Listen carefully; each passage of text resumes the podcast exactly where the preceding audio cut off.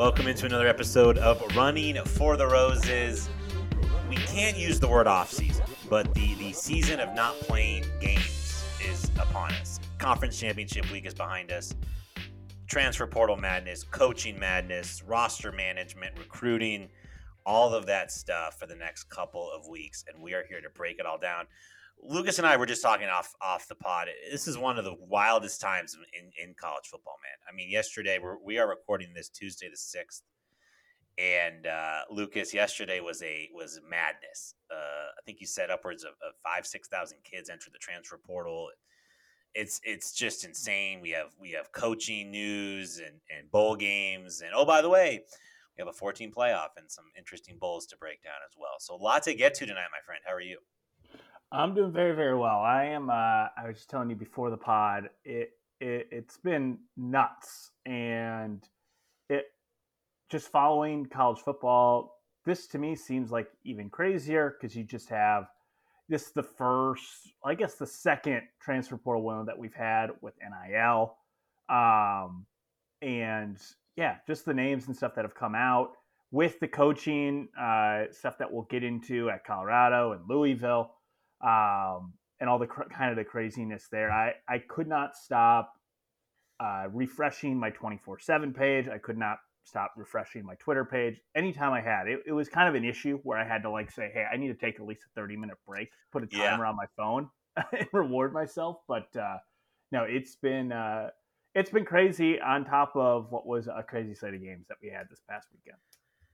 Yeah, so a little run a show for everyone tonight. We will start with the on-field action. We'll talk about the conference championship games. We'll talk about our 14 playoff, uh, what the committee got right, maybe what the committee didn't get right. Um, a couple teams didn't make it easy for the committee, right? We talked last week about how the top four was set, and all the four teams had to do was win. There would be no controversy, and there was some controversy. So we will uh, we will break that down, and then uh, talk a little bit about the the uh, the college football playoff, which begins here in, in a couple of weeks, including the Michigan Wolverines coming down way uh, here to the Fiesta Bowl in Glendale, um, and then we'll, we'll get to some off the field stuff. Right, we got a lot of, of, of transfer portal news and Deion Sanders making making waves at Colorado with a, a very interesting couple of days here, and then um, obviously Scott Satterfield taking the Cincinnati job and, and Louisville now open as well. So some some coaching stuff to get to as well. So a full show Lucas, let's start with what we saw last weekend. Um, you know, we we had talked last week about how not the most exciting conference championship slate, right? Um, not a ton of meaningful games, and in the end, really only one game truly mattered. I thought in the college football playoff discussion, and that was Utah beating USC in the Pac-12 championship mm-hmm. game on Friday night and allowing Ohio State to get in. Um, TCU loses to Kansas State. Um, they finished the year 12 and 1. There were some people that speculated does Alabama get that fourth spot at 10 and 2? And thank goodness the Horned Frogs remain at number 3. Michigan cruises over Purdue and Georgia cruises over LSU. Clemson also winning the ACC and punching their ticket to the Orange Bowl. Um, Lucas, let's start. I think with with kind of the back end of of the playoff, right? TCU loses, USC loses. Um, but TCU still makes the playoff. What what were your impressions, I guess, first of those two football games, and then we'll get to the kind of the playoff discussion. Yeah, I mean the the USC game against Utah. I mean, it was crazy. We kind of predicted this. I felt like at the beginning of the year, we said it'll probably be Utah USC, and one of them will probably knock the other. Uh, will probably yeah. one will beat them during the regular season, and then the next game they'll knock each. One of them will knock each other out for the college football playoff, and that's exactly what happened. Uh, USC, you know, kind of opened the doors. They're up 17 to three. Um, Utah then goes on a 44 to seven run the rest of the game, uh, and they were just flat out better.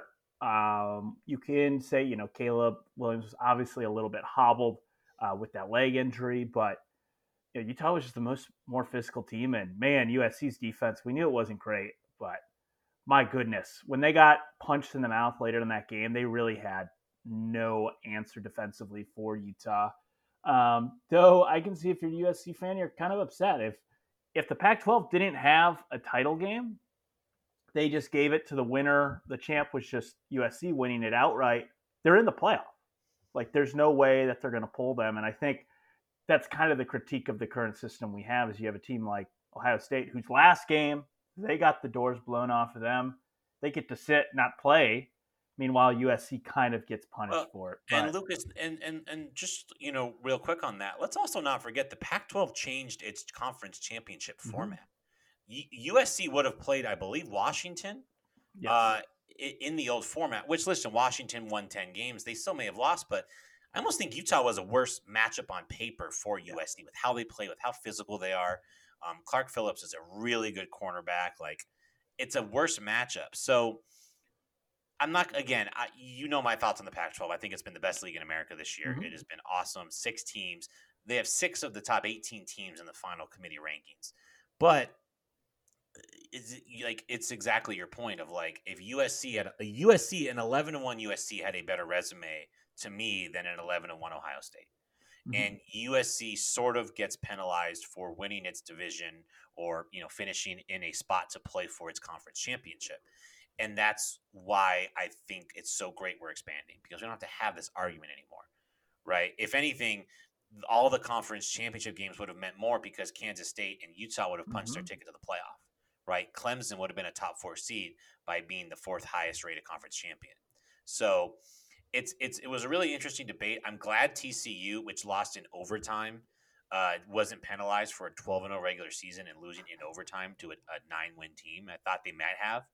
Um, but yes, I just for me real quick on the on the Pac-12 game, like USC went up 17-3. I, I almost turned it off. I was like, this is yeah. over. I mean, with how well USC had been playing, with how well Caleb Williams had been playing, with where that offense was going, I believe Utah outscored them like forty-four to seven after that, right? Yeah. Like, I mean, that's absolutely insane. I mean, Dalton Kincaid had the insane like fifty-yard like touchdown reception where he like threw down a couple, you know, USC defenders and. You know, listen. Like at the end of the day, we we've seen it with Michigan. We saw it a little bit with Kansas State. Like the toughness, physicality we see it with Georgia. Like that is still prevalent in college football. That might be my mm-hmm. takeaway from the whole weekend. Utah, physical as hell. Kansas State, tough physical as hell. Georgia, tough physical as hell.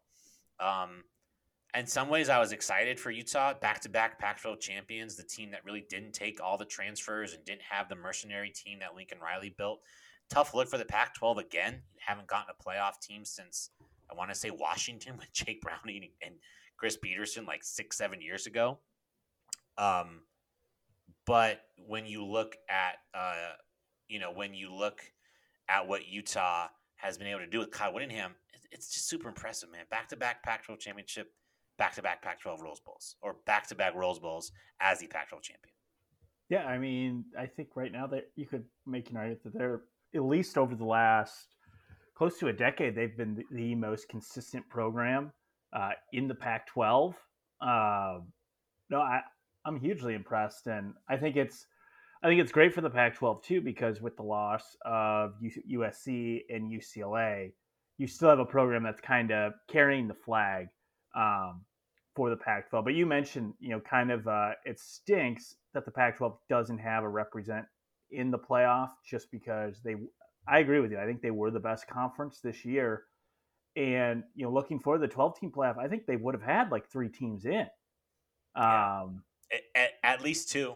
At least two. You would have had Utah and USC, maybe Oregon or Washington. Um, maybe could have uh, seeped in there, but uh, no, it was a it was a crazy game. I mean, the the score was a little. It, it showed very lopsided, but I mean, this was a, a one possession game halfway through the, the fourth quarter. Um, it was just kind of Utah. I think Utah really wore USC down with their physicality as it went on. Um, but then, kind of jumping to the the Big Twelve game, you were kind of mentioning how we were both super happy the committee did not punish TCU. I mean, for me, the mental gymnastics that people were pulling to try to make an argument for Alabama was just downright exhausting. Um, people are like, well, they would hearing Saban saying like, "Well, the odds makers would have us actually favored over TCU," and it's like, okay, then why the hell didn't you beat LSU or Tennessee then? You win one of those games, you're probably you probably have a better argument to be in over Ohio State. Yeah. Um. So and none of the and both of those wins didn't look as good. Your best win was against Texas, who oh yeah, TCU also beat by a bigger margin, um, also on the road with Quinn Ewers healthy the whole game. With yes, exactly, uh, and just had better wins all year. Bama just didn't really have one outside of that. I guess you can call Mississippi State a quality win too because the committee ranked them uh, to boost Bama. Big I mean, if any, if anything, like I said, I would have had Tennessee over Bama just because they beat Alabama. They also crushed LSU, which was one of Bama's losses, and I don't think the South Carolina loss looks as bad, considering the next week they beat a top ten Clemson team. Uh, so I was happy they got in. That was just that was the game of the, week. Once, uh, uh, I mean Max Duggan. I mean, my God, um, happy he's going to be going to the Heisman ceremony. He was just getting the crap kind of kicked out of him, but just still kept coming. Once you thought TCU was out, they have that comeback to tie it. Um, and yeah, kind of sucked it had to end that way, but a really close game. And, and kudos to Kansas State. You mentioned kind of like Utah in the fact they play physical, they don't shy away from who they are. Um, and they were a really good team all year as well. Um, and kudos to, to Chris Klieman and their staff for um, they were they were kind of a dark horse I thought coming into the year, but um, you know, kind of coming out of nowhere towards the end of the season and, and getting a Big Twelve title was was awesome to see. Yeah, you know, and I was thinking of you because preseason you had TCU in the Big Twelve championship game. Yes, Almost, uh, I don't know if you had a TCU Big Twelve title game or like a you know title ticket, but you you were very early on the Horn Frogs, and uh, it um, culminated in them coming up a few plays short. So uh, Georgia rolls LSU. Not I, you know LSU made it look a little closer at the end. Georgia puts up fifty on the LSU defense, um, and Michigan rolls Purdue as well. That game close at halftime. Michigan pulls away in the second half. So you're you're four teams right now. Um, it will be Georgia and Ohio State at the Peach Bowl, and it will be Michigan and TCU in the Fiesta Bowl. Um, Lucas, we'll I think break down these matchups uh, maybe next week, maybe the week after, as I think they're right Yeah. around um, you know New Year's Eve. But you know, real quick, I, I I- think it's a tale of two matchups, right? I think you have the Blue Bloods in Georgia and Ohio State. Jackson Smith-Njigba already saying he's not going to play in the Peach Bowl, continuing to rehab, get ready for the NFL draft next year. But two teams that were were preseason favorites to win the Mhm. the national championship. Two very prominent quarterbacks, Stetson Bennett, and C.J. Stroud, uh, and then Michigan TCU, kind of the upstart. You know, it's it's awesome to me that one of these two teams is going to play for a national championship. Michigan came up, uh, they won the Big Ten last year, got beaten pretty pretty bad by Georgia in the Orange Bowl, uh, and then and then TCU with kind of uh, a, a real miracle season with how many close games they had and getting into the playoff. What what are your kind of early takes on the two semifinal games? Yeah, I think they're both uh, kind of matched teams. This might be one of the maybe the first year ever where we actually both semifinals are somewhat competitive. Um, Yeah. You know, Georgia's been the presumptive number one team basically all year. Um, you know, I'm interested to see how they match up with Ohio State's offense, um, which you know we saw Georgia shut down uh, Hendon Hooker in that Tennessee uh, and very powerful offense. Um, see how they can match up with. I mean, uh, losing Jackson Smith-Njigba is a big loss for them. However, they've played most of the year without him. Marvin Harrison Jr. has kind of elevated his game to be that that number one wide receiver.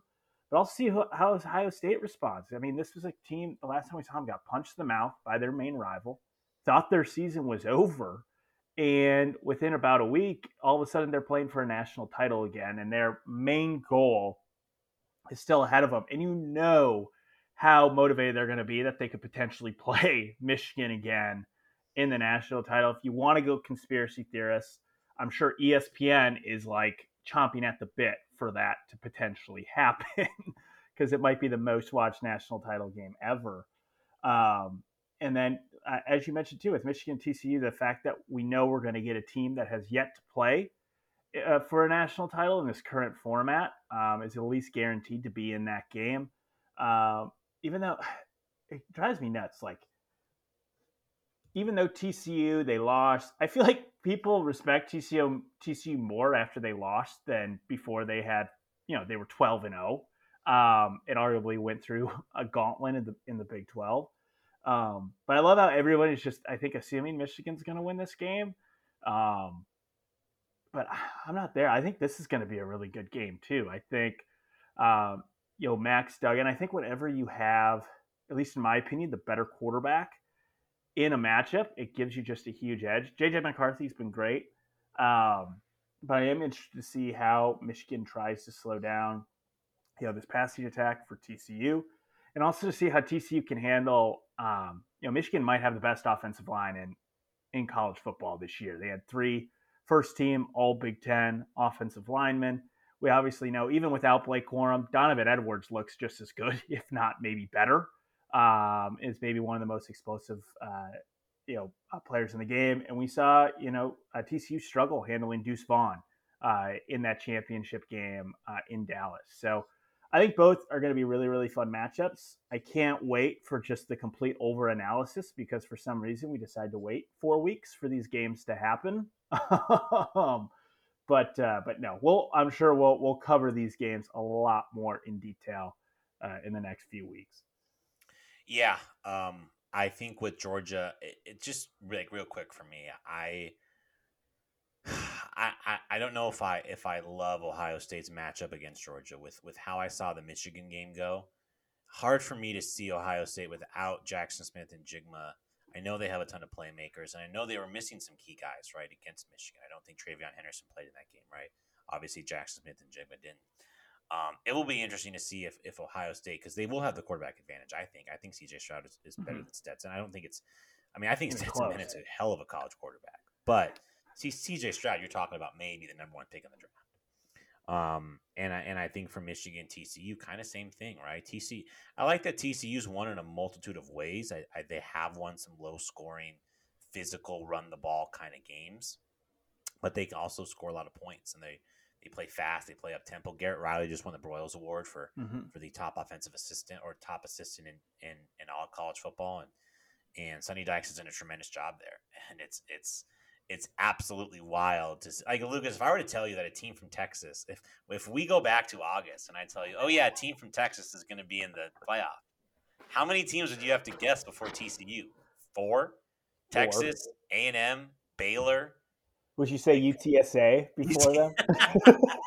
hey, back to back Conference USA champs, baby. Yeah. um, I mean, it's wild to me that we have all of this hubbubaloo at A and M in Texas every year for recruiting and signing classes and NIL, and then here comes TCU just going twelve and zero, oh, beating everyone on their schedule and making the college football playoff uh, first team, uh, first team from Texas to make the college football playoff. I'm, I'm just saying this out loud. Ooh, Texas hasn't, and A and M has. Texas A and M has it, and Baylor, TCU and Baylor were close the first year. TCU and Baylor were close the first year. I don't know if Baylor has. I don't. I don't think Baylor has. I don't so. think Baylor has because it's wild, been... and it's and it's not Gary Patterson. It's not. It's not a no. Gary Patterson team, which is which is even more crazy.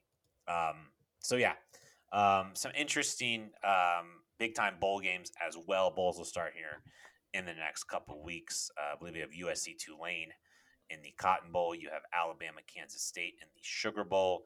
Rose Bowl is Penn State and um, Utah, and then the Orange Bowl, Clemson and uh, Tennessee. Real quick, um, matchup you're most looking forward to in the New Year's Six? Ooh, that's a good question. I always kind of sometimes find it funny. This it's not the case this year, but I feel like most years I'm more interested in some of the other bowl games than the actual yeah. playoff games because yeah. you usually know who's going to win.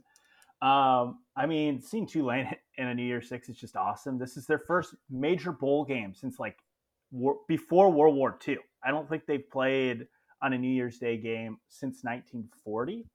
Um, and just the job Willie Fritz has done there has been awesome. See, seeing that offense versus USC's offense, I think is going to be a lot of fun. Um, but also, I think you're going to have another. We saw a classic last year in the Rose Bowl between Ohio State and uh, Utah.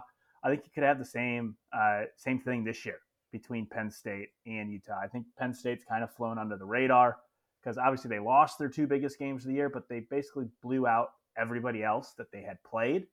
Um, so I think that's really intriguing. I will say one, and this might be a good segue into uh, maybe our next discussion, but holy hell, the Fenway Bowl. Not a game I was expecting to really have any intrigue. But uh, Louisville and Cincinnati.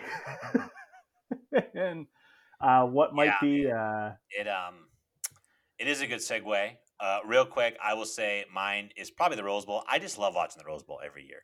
Yeah. There's something about the day that it takes place. There's something about it's it's the sun sets and the blimp shots into the fourth quarter. Last year we got a classic between Utah and Ohio State. This year, Penn State uh, against uh, a ten win Utah team, I think will be will be awesome uh, as well. But yes, Lucas, you had you had a fabulous segue. Uh, Scott Satterfield, uh, Mr. Hot Seat, has finally found a new home. He accepts the job at Cincinnati, really out of left field.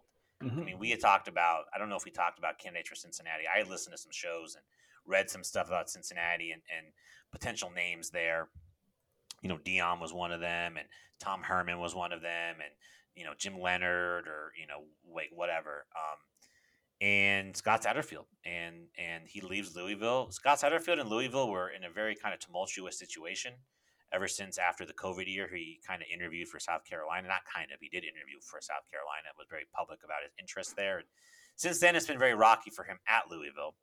Um, it's an interesting, uh, it's an interesting fit for both sides. I think for mm-hmm. Cincinnati, you sell to your fan base as we signed a power sitting power five coach to be our our head coach. We're going to invest in in his staff. We're going to invest in him. We're going to pay him a lot of money. We're still going to take football seriously. For Scott Satterfield, you restart your clock. I think that's the biggest thing for him, right? You get off the hot seat, you get to a new environment, you get to a new situation. Uh, you get off you get off the hot seat. Um, and for Louisville, this potentially opens them up to make a big run at Jeff Brohm, um, which I believe they will do. And mm-hmm. I'm guessing by the time we record our next show, Louisville will have their coach, whether it's Brohm or somebody else. Um, what were your thoughts on the uh, the Satterfield, Cincinnati, Louisville kind of stuff? Kind of the same with you. Uh, Scott Satterfield didn't even come to my mind when we were talking about Cincinnati. There was um, I was just reading on, you know, 24 seven, you know, Alec Golesh, who ended up taking the USF job, apparently was, was a finalist. Sean Lewis apparently was very close to, to getting that job from, from Kent State. But, you know, yeah, I, the thing with, with Scott Satterfield, he didn't do an awful job at Louisville. I mean, they were basically a bold team every year. Thought this year was an improvement from, from the year before, but, never was super loved by that fan base. Um, I give him credit. They, he took over a complete mess his first year at Louisville. Bobby Petrino, that team was in shambles. They had only won two games the previous year. And he kind of turned the culture very, very quick. They went eight and five. Um, however, you mentioned, you know, the flirtation with with South Carolina. Um, still has not sat well with that fan base. He was also 0 3 against Kentucky, their hated rival um, during his tenure there. Um, so I don't blame him for jumping ship. I mean, it's the jobs are so damn similar. I mean, geography wise, Cincinnati is about an hour and a half east of Louisville. Um, so he could probably commute to his new job until he finds a new place in Cincinnati for a little bit. Um, but I mean, I saw he got like seven million dollars for his assistant pool there. Um, so it obviously shows since he is uh, is still very committed. So I have no idea how it's going to work. Like I said, he was decent, not great. Had a really good run at App State prior to this, um, but we'll see how it works out. Um, and if I'm Purdue, I am trying to load that new Big Ten Brinks truck um, and trying to throw as much money at Jeff Brohm as possible. He turned down Louisville the last time it was open um, just because he felt he didn't have enough time at Purdue to leave them. Um, where I think the lining works up. He's Purdue is in much better shape than before he took it over. They're coming off one of their best seasons they had, playing the Big Ten title game this past weekend. Um, so I don't see why he would turn it down unless Purdue, like I said, they can show up with that that new Big Ten money, which we've seen Nebraska and Wisconsin's brought out, and uh, just kind of give him a deal he can't refuse. But I, am like you said, I, am assuming yeah. we'll find out either probably tomorrow or the next day whether or not he takes it. Yeah, it's and and I it, and I think with Jeff Brohm, it's going to be like, what are what are your priorities? Right? Is your yeah. priorities to make the most money you can and to maybe be in a better situation long term? Which I think we can all agree the Big Ten is in a better position than the ACC is in terms of money and staff support and facilities and and NIL potentially, like whatever it is. Although Louisville's NIL apparently is also pretty good, but you know, Louisville obviously it's home for Jeff Brohm. A ton mm-hmm. of family connections there, obviously, ton of history with that program, and you know, with the Louisville with um, with the ACC abolishing divisions and going to kind of a pod system with three permanent opponents and, and five rotating games every other year, right? You play five teams one year, five teams the next. Maybe an easier path to the playoff, right? I mean, look at the playoff in the Big Ten. You've got Ohio State, Michigan, Penn State, USC, Wisconsin, Nebraska. You can probably name eight or nine programs before you get to Purdue in terms of relevancy and how easy it is to get there. And Louisville, listen, I mean, depending on how the ACC holds up, obviously you have Clemson, North Carolina, Florida State, NC State, you know, maybe schools like Virginia and Virginia Tech get back here. So it's not easy. I, I, to me, this feels like he's going to take this job. I, mm-hmm. I, think mm-hmm. the stars line up, like you said. Purdue just had maybe its best season it's going to have in a while. I mean, if you were to put the over under at 0.5 Purdue appearances in the Big Ten championship game for the next six years, like, are you taking the over? It's under. I, mean, I, I, I guess next year you still have the Big Ten West intact, so maybe I don't know if Aidan O'Connell has any eligibility left. Maybe Purdue enters next year as the as the Big Ten West favorite with some upheaval at Wisconsin and Nebraska and and Iowa still trying to score from the 25 to this day. But you know, to me, this feels like um, he takes Louisville job, and Purdue needs to start looking for a uh, a new head coach, whoever that might be. Maybe it's yeah. Sean Lewis. Oh, it's not because Sean Lewis is going to Colorado with every other coach in the country. Should we move on to Colorado? Probably good, should. That's I, I, know, uh, I know you have some thoughts. Um, so Deion Sanders named the head coach of Colorado officially. Um, something that I just didn't see as a possibility. I, I thought I thought Deion would leave Jackson State eventually. I thought he would leave certainly if if Auburn came calling um, or another big SEC job, like let's say Ole Miss came open, for example, and, and maybe they wanted him. I did not think he would go to what is one of the worst situations in college football. Um, and a team that has had, I believe, two winning seasons since they came to the Pac 12 back in 2011, and a school that has been kind of a dormant program for the last half decade, right? Mac Mike MacIntyre took the team to a Pac 12 championship game. I, I want to say maybe 2015 or 2013. Yeah around there. Um, but since then, it's been awful. And we joked on this pod numerous times during the year about this was the worst team, not only in Power Five football, but one of the worst teams in, in FBS. Mm-hmm. I mean, they would have been a middle tier Group of Five team in like the American, with how I think I think like ten of their eleven losses by double digits, seven or six by more than twenty points. Like they just were not competitive in any of these games. So, Lucas, I have a lot of thoughts on this and what Deion has done in the next couple days or in, in, the in the past few days. But I will let you go first. And and uh, what did you think of the hire and and what has uh, transpired at Colorado the last couple days? Yeah, I think it was obviously surprising when the report came out that he was down. I think it was he was down to Colorado, U, USF, and uh, Cincinnati. It was almost like a rec- it was almost like a recruit with like the hats on the on the table. He's like like you felt like he was gonna like live stream which school he was going to, like he's an eighteen year old or something. And I will say it was refreshing how he got asked about it in a news conference, and he's like, "Yeah, I got offers. I'm just waiting to hear him out." Like you knew at that point, okay, he's gonna take one of these three jobs. I, I thought Colorado was probably going to be number three uh, if he had a top three. I thought Cincinnati, USF, uh, just because I think he would kill recruiting in, in Florida. And apparently they were willing to give him like he, he was going to be influential in the design plans for their new stadium. Um, but I think for Colorado, it's worth the risk. You mentioned like, yeah, this could be a disaster, but like, is that going to be any worse than what you you are right now? Um, or there's a lot of upside. I think the fact that Deion, the persona of, of him carries so much weight. The fact that Colorado has come out and said that they are willing to adjust their admission standards for athletes, not just for undergrads, but also for transfers, so that they can get better players in, I think says a lot of just about his influence and how much Colorado was really trying to bend to get him to come there. Um, and on the football side, look, he did a really good job at Jackson State. That was kind of a dormant program in the SWAC.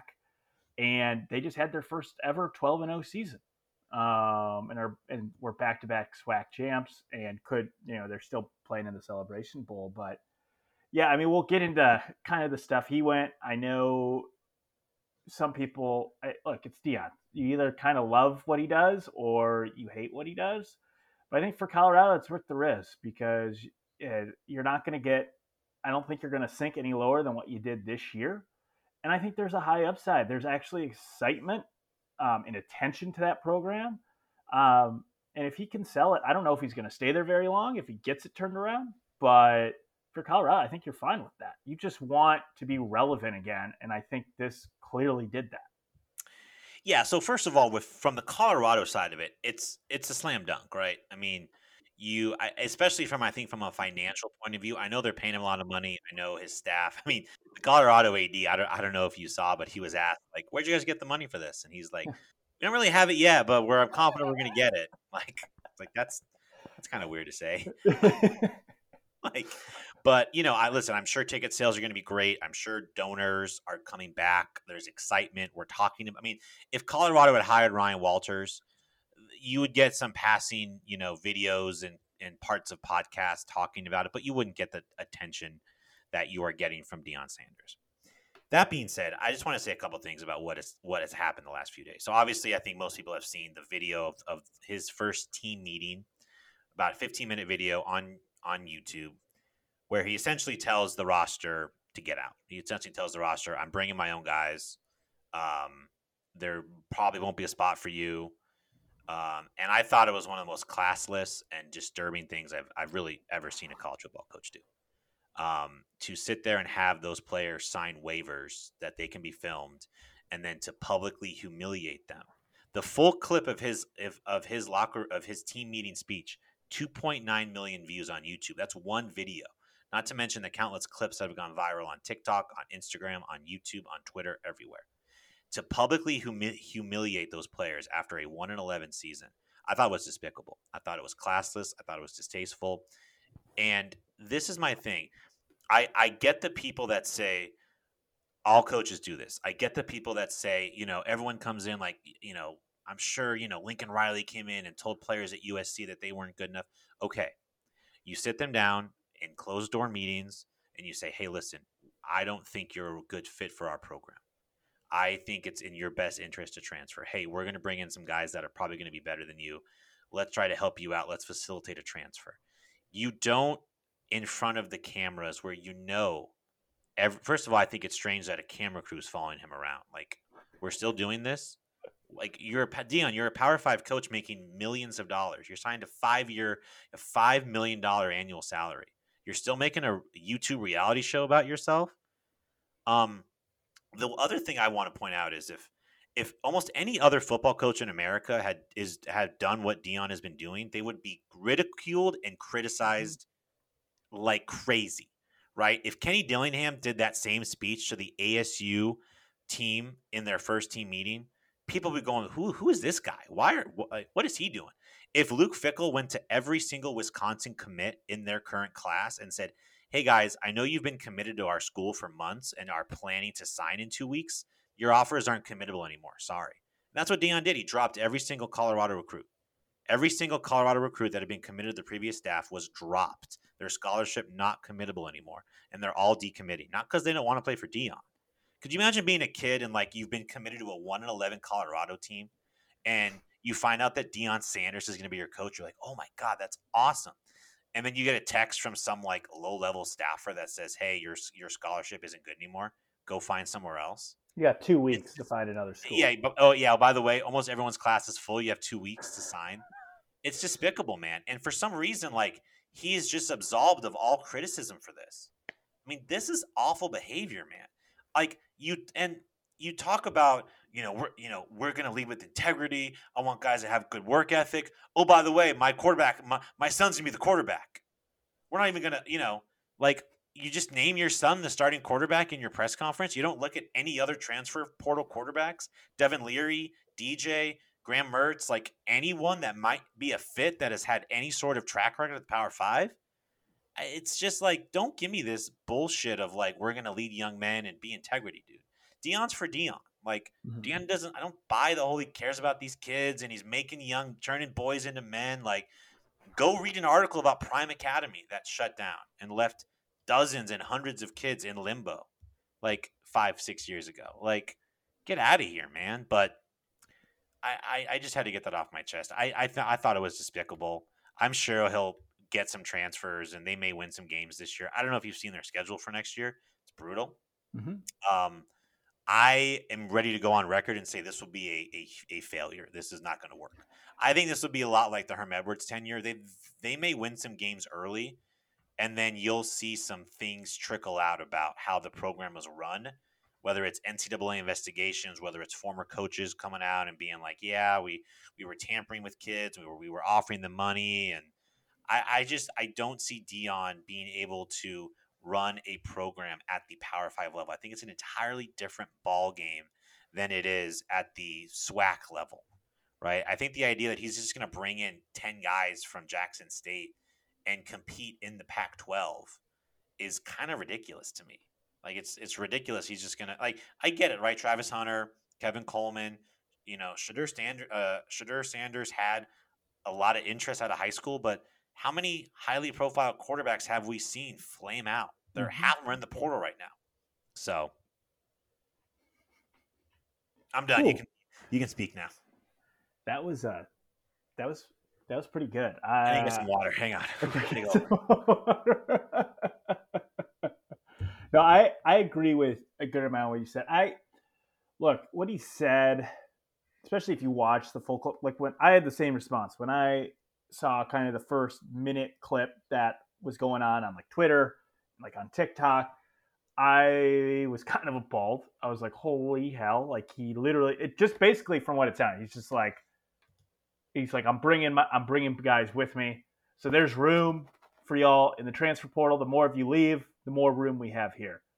When I watched the whole thing, he did kind of state like, "Hey, like I think it was more or less like he was telling him, like, if you're not bought in to changing and doing something different, like you guys can go. Like I'm not right. gonna have any lost feelings if you leave. And to me, that's that's fine. That seems like a a logical thing for a, a head coach to come into a program that has been awful um, for the better part of like two decades. Um, but I, I didn't really love the fact that he filmed it and like was taking pride in it. And like you kind of mentioned, I had no idea about that they told all of Colorado's recruiting class that none of their offers were committable anymore. Um, yeah, if you go and look at the 24 7 page for decommitments, there's like eight Colorado decommitments, and they're not decommitting because they don't want to play for Deion. I can guarantee uh, you that. Yeah. Um, you know, that that can happen during a coaching change, but no, it, it is a question because, like we were talking about, I think they dominated a lot of Jackson State because they were probably the most talented team. He was able to get guys to come there that normally would not under any other circumstance. And look, he might be able to do that at Colorado, but like you mentioned too, the competition he's going it with the talent he got at the SWAC, he was clearly the best team in the SWAC, talent wise. Even if they get five or six of those guys to come to Colorado, you're still probably what a mid tier Pac 12 team.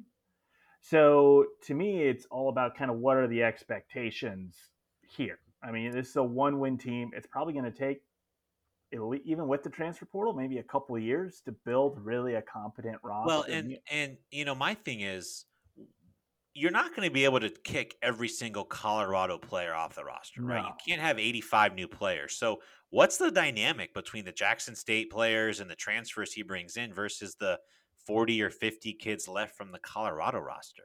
That cannot be a healthy environment. And by the way, like I don't know if you had the schedule pulled up at yes, TCU week one, Nebraska. They got to play Oregon. They got to or Oregon on the road, Utah on the road, UCLA on the road, and USC. like, yeah, I it, is Deion Shtick gonna be Deion Shtick if they're five and seven or if they're three and five? And some of these five star kids are like, why are we losing to Utah and, and Oregon? Why are we, you know, I, I it's it's easy to be cool and fun when you're beating up on teams that have far inferior talent than you in the SWAC. But I like I can't imagine Deion going in and beating or winning on the road at Utah after Thanksgiving. Like it's just and again, I could be totally wrong. I could be old takes exposed. It could be like Lincoln Riley and they go ten and two, and Shedeur is a Heisman candidate, and and it's all great. And but I just like, I think the staff he's putting together is pretty solid. Sean Lewis as the OC, and um, I thought it was funny that they announced like Tim Brewster as the as one of the assistants, and it's like, oh man, great recruiter Tim Brewster. I'm like, that's it feels like Tim Brewster's had nine jobs in ten years since he left. I feel like every every time a new coach is hired, like Tim Brewster like appears out of out of like a box and just shows up. Like Willie Taggart's been a name that's been thrown around there. Mike Zimmer, the former Vikings oh, coach, has been a name that's been tossed around. For, I also would love to know where Colorado's getting all this money to like hire. And if you're like Karl Dorrell, you're like, hey, like those those lax transfer rules would have been nice for me the mm-hmm. last couple years. Well, and that's the thing. Like that's where I give Deion a lot of credit. Like the dude just carries so much weight. He basically could have with any of those teams that wanted him. He basically was demanding everything, and they're just giving it to him. I, I completely agree because especially Colorado has been a place that has been notorious for not wanting to spend a lot of money. All of a sudden, and now all of a sudden they're like, "Oh, we have to." and I get it. You're embarrassed what you were doing. Obviously, is not working, so you do have to change. But yeah, I agree. If you were even Karl Dorrell or Mike MacIntyre. if you would have done this for Mel Tucker, he's probably still there. So like it's it's just it's it's strange to me. But I'll tell you what, the first two weeks of the season for TC for Colorado must see TV, man. Oh yeah. I'm guessing. I mean, what at TCU and home Nebraska? I'm guessing one or both of those will be big noon kickoff or the the ABC primetime game. And it's you know, what happens if Deion starts 0 2? You know, like what is the vibe in the locker room? Are we still seeing Snoop Dogg in the locker room? Are we still seeing the cameras and Deion doing his dancing? Like telling the players not to wear jewelry in the meeting room? Like I'm just I'm interested to see when adversity hits, like what does that look like? Because I don't believe now. Certainly, there is adversity at Jackson State with the environment in the school, but like on the football field in the locker room, I don't know if they faced much adversity at Jackson State. They were significantly more talented than everyone they played. I mean, the, in 2021 they lost to UL Monroe 12 to 7. You know, I believe they lost 4 games his first year in 2021. Mm-hmm. So, I don't know. I've said my piece. Yeah. set my piece on. on. Yeah, like I said, I, I, think the whole goal with for Colorado is to make them nationally relevant again, and they're that. I'm really interested to see what they do these next couple weeks in the transfer portal. How many guys he brings from Jackson State, um, and also to see if how, what the ceiling is like for Colorado with a guy like Deion recruiting, because I think that is ultimately the the biggest plus with Deion. I don't think he's this X's and O's like genius. I think you know what he showed at Jackson State was he could recruit the hell out of everyone, and he could bring in really good guys, uh, really good coordinators, which I think he did. With I think he knocked it out of the park with uh, Sean Lewis getting him from Kent State. Um, and you mentioned he might have Mike Zimmer, which that was just a huge name drop. I'm like, I didn't, I had no idea he was a defensive assistant at Jackson State, and now he might be the defensive. Last year he was coaching the freaking Minnesota Vikings, and now he might be the defensive coordinator at Colorado. Crazy world. I just, um, but I, I, just would love to know how this is all coming together. I'd love to know the money that they're getting for these people. I mean, Sean Lewis, I get. You're probably not going to get a Big Ten job anytime soon. Um, you know, with Wisconsin, Nebraska filling up, Michigan State seemingly in place with Tucker, Illinois in place. You know, I, I mean, it, it, it seems like this is a move of, hey, if I have a good first year or two at maybe the most high profile school for next year, like Colorado's going to get so much media attention next mm-hmm. year. Maybe I can lead that. I can, you know, uh, that can help me get a head coaching job somewhere because he's done a good job at Kent State. Just hasn't really got many looks. No. So. And uh, I think he was only making like four hundred grand as the head coach at Kent State. I'm sure he'll probably get double that being an offense coordinator. Like you said, I think it right now it's probably a smart move to to go on Deion's coattails too and see where that leads you. And you know, if maybe if they are successful and Deion leaves for a different job, hey, you got a potential oh, yeah. head coach candidate right there too. Oh yeah, so hundred percent, hundred percent. All right, let's talk a little bit about um the transfer portal. Uh, for those that don't know, the transfer portal it, it, used to be wide open, so any player could enter the portal at any time. And now the NCAA, uh, back over the last summer, instituted two transfer windows. So the first transfer window opened up on Monday, December fifth. Players have to enter their portal within a 45 day period, I believe, through like the middle of, of January. And then the other transfer portal window is after spring practice from like May 1st to May 15th, I think. Players just have to have their name submitted. They don't have to commit to a school during that time. But Lucas, you told me I think like thousands of kids flooded the portal. Mm-hmm. Um, and it's would we can't talk about all of them. We can't even talk about a fraction of them, but we can talk about the high profile quarterbacks. Remember in August we sat here and talked about how the ACC had some of the best quarterbacks in the country. Yep. Well, a lot of them are going to be moving on here. Uh, Devin Leary, NC State, DJ Uiagalelei from Clemson, Jeff Sims from Georgia Tech, Brennan Armstrong from Virginia, or from uh, yeah from Virginia, and Kedon Slovis from Pitt. Drew Pyne as well, if you want to consider Notre Dame. Um, all in the portal. Here are some of the big name quarterbacks in the portal: Devin Leary, DJ Uiagalelei, Hudson Card, Luke Altmyer, Jeff Sims, um, Austin Reed from Western Kentucky, Brennan Armstrong, Malik Hornsby from uh, Arkansas, uh, Drew Pyne from Notre Dame, Graham Mertz from Wisconsin, Hank Bachmeier from Georgia Tech, Haynes King, Blaine's favorite football player from Texas A&M. Um, I have to hit the load more players sign. Uh, Jack Tuttle from Indiana.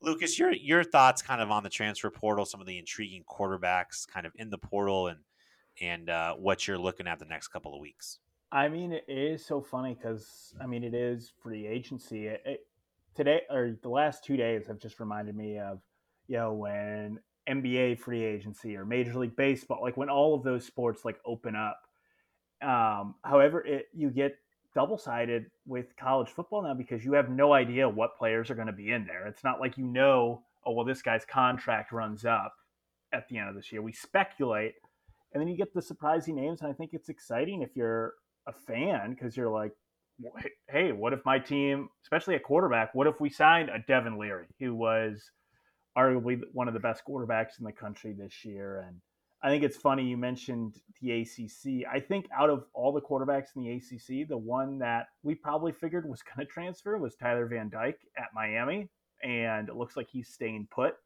And all the other quarterbacks uh, did there too. But I think it's it's it's really cool. I mean, you can change the fortune of potentially your program, which used to take maybe two or three years, and now you get. We saw it with USC. Obviously, Caleb Williams, I think, is an outlier. The, the fact of someone that talented um, coming into the portal, but um, no, I think it's I think it's going to be fun where to see these guys go, and I think it's going to move pretty quick. I would assume most of these. Uh, I believe the early signing day is two weeks away on December 21st. I'm assuming if they're a quarterback, most of these guys want to be enrolled uh, by January so that they can take play, part in spring ball. Um, so it's going to be fun to see where the hell all of these guys go um, and see if one, if they better themselves, or as we've seen sometimes, some guys will get left out um, just because spots fill up. So um, but I also do think like a guy like Austin Reed, this is where I do love the transfer portal because you have a guy, Austin Reed, was probably overlooked, everything like that in high school, has an awesome year at Western Kentucky, and now is a golden chance to, to better himself potentially, to play at a better school, get better looks for the NFL. Um, so yeah, I, I, I think I mean we're obviously still not done loading on players, but it has been kind of a whirlwind the last couple days, just seeing some of these names that have that have come through it truly is a game of musical chairs and i i find it so interesting to kind of look at this and and schools are i mean so some of these schools like a quarterback makes all the difference right? I mean you look at bo nix in oregon right? You look at tommy devito in illinois right? And um, for these quarterbacks you know you have a chance to revitalize your career right like bo nix did right? Joe Burrow, Kyler Murray. We have seen transfer quarterbacks. I'm not saying all these guys are going to be top picks, but we have seen transfer quarterbacks like you get the right fit and it's it's a shot in the arm. Mm-hmm. Right? I think I think Bud Elliott on cover 3 said it's like it's like pouring like gasoline on your program and just like lighting the match and being like boom like let's go. You know? in a good way. I guess that maybe wasn't the best analogy. In a good way. Um, I think to me, I, I think the most in, there are a couple of really intriguing names, right? I think DJ Uiagalelei might be the most intriguing name. This is a guy that had a an awesome freshman year in 2020. I mean, two games, but really good. Not a very good sophomore year. Questions heading into this year and ends up being benched in the ACC title game. What is DJ's interest? This was a guy who was the number two overall player in the class of 2020 behind I think CJ Stroud. You know, number two quarterback at least, right behind behind CJ Stroud or or uh, uh, Bryce Young. What is I mean? What is his interest level? I think a lot of people are talking about UCLA with him. He's from S- Southern California, potentially uh, Oregon if Bo Nix leaves. Arizona State is going to be in the mix for all these guys. I don't think they're at the level of getting a DJ Uiagalelei, but again, in that part of the country, and I think if you're a transfer quarterback, you look at what Kenny Dillingham helped Bo Nix mm-hmm. do at Oregon. I think it's pretty intriguing. Brennan Armstrong is another one that is intriguing. I mean, you want to talk about a guy whose stock just plummeted this year. I mean, Brennan Armstrong was one of the best quarterbacks in the country in 2021. Remains loyal to UVA, comes back with the new coaching staff, and they had a bad offensive line. They have bad weapons, and he was really, really bad this year. What's his interest? I mean, is, is he a um, a, a, high level power five transfer? Does he potentially go to a Notre Dame? Does he potentially go to an Oregon? Does he go to a UCLA? Or is he more like, you know, I'll go to, to Baylor or I'll go to Texas Tech or I'll go to, you know, whatever. Um, I'm interested to see Brennan Armstrong as well. Uh, there are a couple also high profile schools that need quarterbacks, right? I mean, mm-hmm is Ohio State going to roll with what they have on the roster, or are they going to dip in the transfer market for a quarterback? Florida just lost Anthony Richardson. Um, there is, I, I, was seeing on Twitter some Sam Hartman to Florida buzz. Apparently, um, Dave Dave Clawson came out, and I was reading their twenty four seven site, Wake Forest, and said basically, Sam's going to play in our bowl game. We think he's going to explore the NFL but there could be a big offer for him to return to college. And if he if he gets that offer, we're not going to stand in his way. Like he should take it. And people are have been speculating maybe Florida for Sam Hartman. Um, Notre Dame needs a quarterback as well. Uh, Ohio State needs a quarterback. Georgia will have an opening with Stetson Bennett exhausting his his eligibility. TCU, uh, people assume Max Duggan will uh, move on. So I'm interested to see these major programs. I mean, Notre Dame will take one. I think Notre Dame probably gets their pick. They've been linked to Hudson Card. Um, they've been linked. Um, you know, I don't know if Wisconsin is in the market for a transfer quarterback. Uh, yes, they are. Yes, right. Yes. yes. We only have two. We have two scholarship quarterbacks right now with Graham Mertz. Well, and and you know that's one of the things that all these coaches are trying to fight is like it's really hard to have multiple good quarterbacks on your roster because if you have one that is pretty good, they're going to leave. They're not going to stay mm-hmm. and be a backup for two or three years anymore. Um, what are your thoughts? Who are some targets you would have your eye on for uh, Wisconsin, or is, there, or is there anyone linked? I, I know you've been doing some message board sleuthing. Uh, is there anyone linked to Wisconsin? Not really. Um, for some reason, a bunch of people on the message boards were like so amped up for Cade McNamara, which I was in super. And then he basically already within 30 seconds of being in the portal committed to Iowa. But I think one thing I wanted to, to kind of bring up before I get into names is how many of these guys, like a Devin Leary, you mentioned Sam Hartman potentially, DJU, how many of these guys two, three years ago just go just go to the NFL?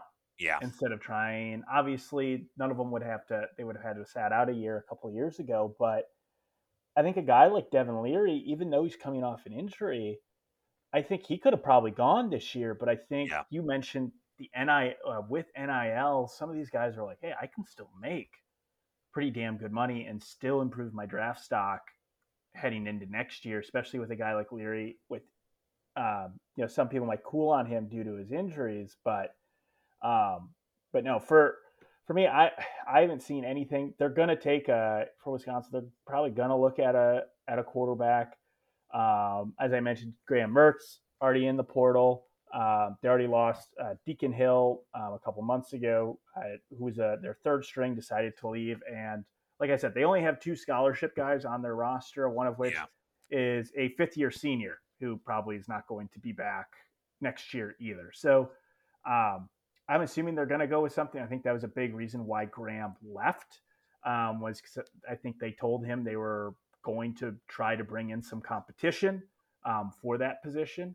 Um, I would love I would love Brennan Armstrong just because I loved him at at Virginia, but it, it might be a tough sell. One, they one they haven't named an offensive coordinator yet, and two, like this would Graham is the third straight quarterback to transfer out of Wisconsin um, before using his eligibility. It was him, Jack Coan transferred to Notre Dame, and then Alex Hornibrook transferred out for his senior year to uh, Florida State. So I think um, you know, Wisconsin, I think it might be a little bit of an issue for them to get a high profile quarterback, especially with quarterbacks who are trying to improve their stock when we haven't had the greatest success developing quarterbacks. I mean, Graham Mertz was one of the best quarterbacks in the country coming out of high school, and he has really underperformed since he's been there. So I don't know who they're specifically going to go at, but like we mentioned, there's plenty of, of good quarterbacks to choose from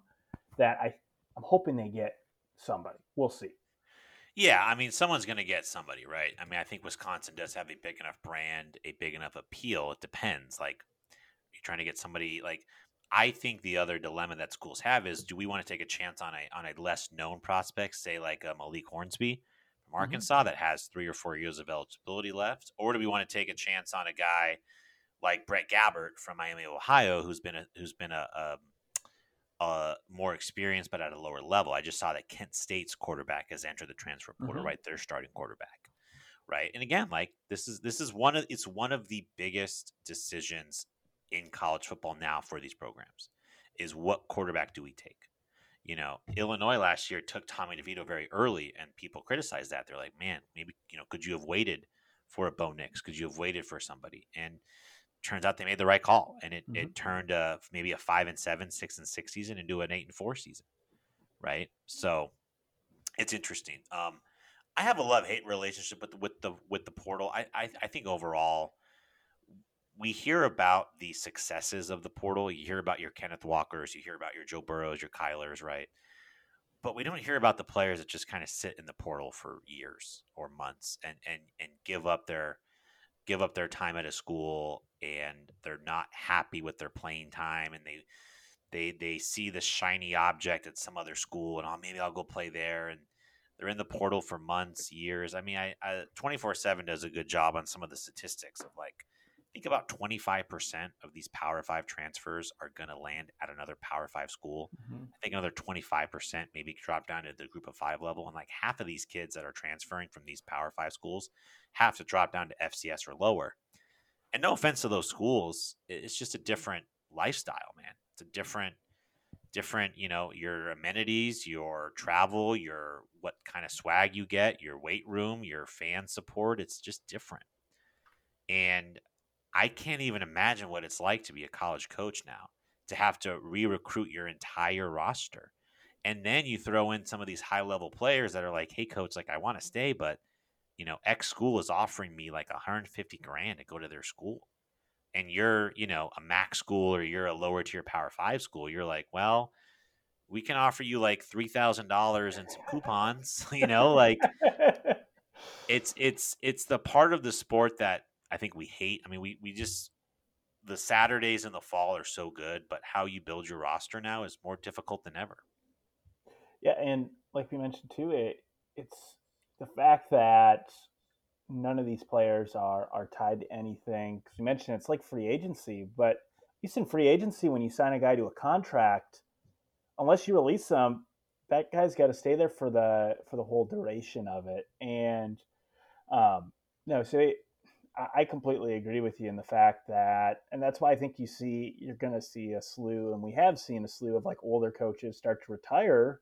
We saw it in basketball with, with Coach K and Roy Williams because, um, you know, it's just hard to uh, to really build your roster. And you know, I was watching uh, when Jim Leonhard was still the, the interim at Wisconsin. He was talking about how, um, you know, for senior day they had a couple guys who, you know, took him three, four years to crack the, the starting roster and how he says he, he hopes that we don't see that die out.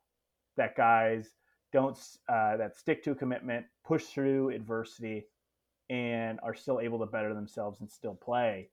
Um, you hope that that doesn't go away, but you know we're largely seeing with some of these guys like they don't play within one or two years, they're gone. Um, even if there's a chance that they may play uh, or might be on the two deep or anything like that, I and I, I, and I hate the tampering part of it. You know, we mentioned that Sam Hartman hasn't even been in the portal, and apparently he's already rumored to have all these offers from all these schools. Um, like to me, like I I don't know how you enforce it, but that to me is the part. If you could get rid of the tampering or at least dumb it down, um, I think that would go a long way. But I can't imagine, like you mentioned, like if you're Wake Forest, like you have the smallest enrollment in college football. Yeah, You've like, done everything to right to build a great roster and a good program, and yet Florida's just going to come in and nab your quarterback, who it's not like he's not playing. Like he's been your starter for the last three years. You've stuck with him uh, and developed him really, really well. But it's just like, yeah, I'm just gonna, and maybe we just get over that fact and it's just like, hey, it's just college football. The best teams are just going to carry on like that. Um, so that that to me is the the tampering is just kind of out of control. I mean, Braelon Allen for Wisconsin apparently a couple months ago had to quell rumors that he was getting courted by USC in Michigan and hadn't even entered the the transfer portal either. Um, and like Jordan Addison, like last year too, um, being tampered with with USC. I think that's the part that there needs to be some type of of regulation and everything, but it's the NCAA, so we're probably not going to see anything. So I guess it's just something you're just going to have to get used to. And if you have a good culture and everything like that, I think you're okay. But it, it is really really tough, and that's why I think you're going to see recruiting recruiting uh, staffs get even larger, so that you can take some of this off of a head coach's plate. Yeah, Anything else you want to uh, touch on here before we uh, before we say goodnight? Uh, let me see. Has any I, more I, has, has any more anything? has any more players transferred out of Texas A and M since we've been talking? no, the other fascinating thing about this, real quick, is that you know with, with NIL, like these players that sign NIL deals, they don't sign them with the school; they sign them with the collective. And there's nothing, as far as I understand, there's nothing holding these players to stay at this school. Like there's nothing to say like you can't take 150 grand from a from a collective, go to A and M, A and M blows up in year one, and you're like, yeah, I'm uh, I'm I'm out. You know, peace. And I just wonder, are collectives and fan bases like, if you're Florida, right, and or or like if you're the Miami billionaire financing this team, and Mario Cristobal says, "Yeah, we need about ten million dollars for this recruiting class." Okay, you went five and seven and played yeah. a dismal brand of football. For like, is this worth it for you? Like, what are you getting out of this? I mean, I don't know if it's a tax write off. I don't know how much of this is tax deductible. I think, I think they're usually all tax deductible. Like, um, I guess if it's all, I mean, I don't, I if it's all tax deductible, why not? I guess, but like, I mean, you're, I mean, think about being a high profile A and M booster and you win signing day. You sign the number one class. Yay! We're gonna win a national championship, right? Oh wait, we went five and seven and lost to Appalachian State. You know, and like lost to all these other teams in the SEC West that we should be ahead of. We saw Brian Kelly win the SEC West in year one. One at LSU. So I just wonder these boosters, these collectives, is like, is this a long term thing? Now, what I think eventually will happen is these conferences and the NCAA will just say we're going to pay the players, like I yeah. think I think if you're on a Big Ten team, maybe you earn a hundred thousand dollars every season. I don't know, something like that. But I just don't I don't know how this is sustainable when there are no binding contracts to keep these kids at these schools. And are you really sh- like are you really sure you're getting your bang for your buck if you're a school like my I mean Florida went 6 and 6. Like Yeah you know, and I guess they'll recruit better than they went under Dan Mullen, but like, let's not pretend like they were an improved football team. Oh, and they just lost their starting quarterback. no, it's, uh, I think that's a good point. That especially the return on investment. It's not like it's not like when you, you you put a pool together and you invest money in real estate or something like that, where you know the value of your investment goes up. This is just you just giving money, and Um, no, it's uh, the A and M thing, but the but the thing is that's not gonna the thing that's gonna help promote this is if you're not doing it, everybody else is. So the fear of missing out is just gonna fuel all of this altogether. But yeah, I mean, I just looked at A and M's thing; they have like 20 guys in the portal right now. Um, yeah. They had another 10 that declared that they were transferring today. How how much money are those guys playing? We we always talk about like baseball teams and football teams when they basically say they're going to pay a, a, guy they got rid of to not play for them. They'd rather pay for them not to play. It's going to be the same thing in college football. How much money is out the door from your boosters on guys that are no longer playing for you and probably are going to end up transferring to teams that you're going to be playing on a regular basis? Um, I don't know if it's going to return or regress to some type of market and kind of equal itself out. I don't think it's going to because we've just seen things accelerate more and more with money here in college football. But yeah, I've I've been hesitant. I can donate to the Wisconsin's varsity collective. I've been hesitant for this exact reason. It's just like I have no idea where that the hell that money's going and if it's being spent wisely at all. Kind of like sending money to the government in a way. Oh yeah, but like again, even if you could even if you could be told, yeah, your money's going to sign this four-star recruit out of Chicago does that contribute to winning? Yeah. I mean, how many five stars do you have to have on your team to realize maybe I shouldn't punt from my opponent's 38 yard line when it's fourth and three?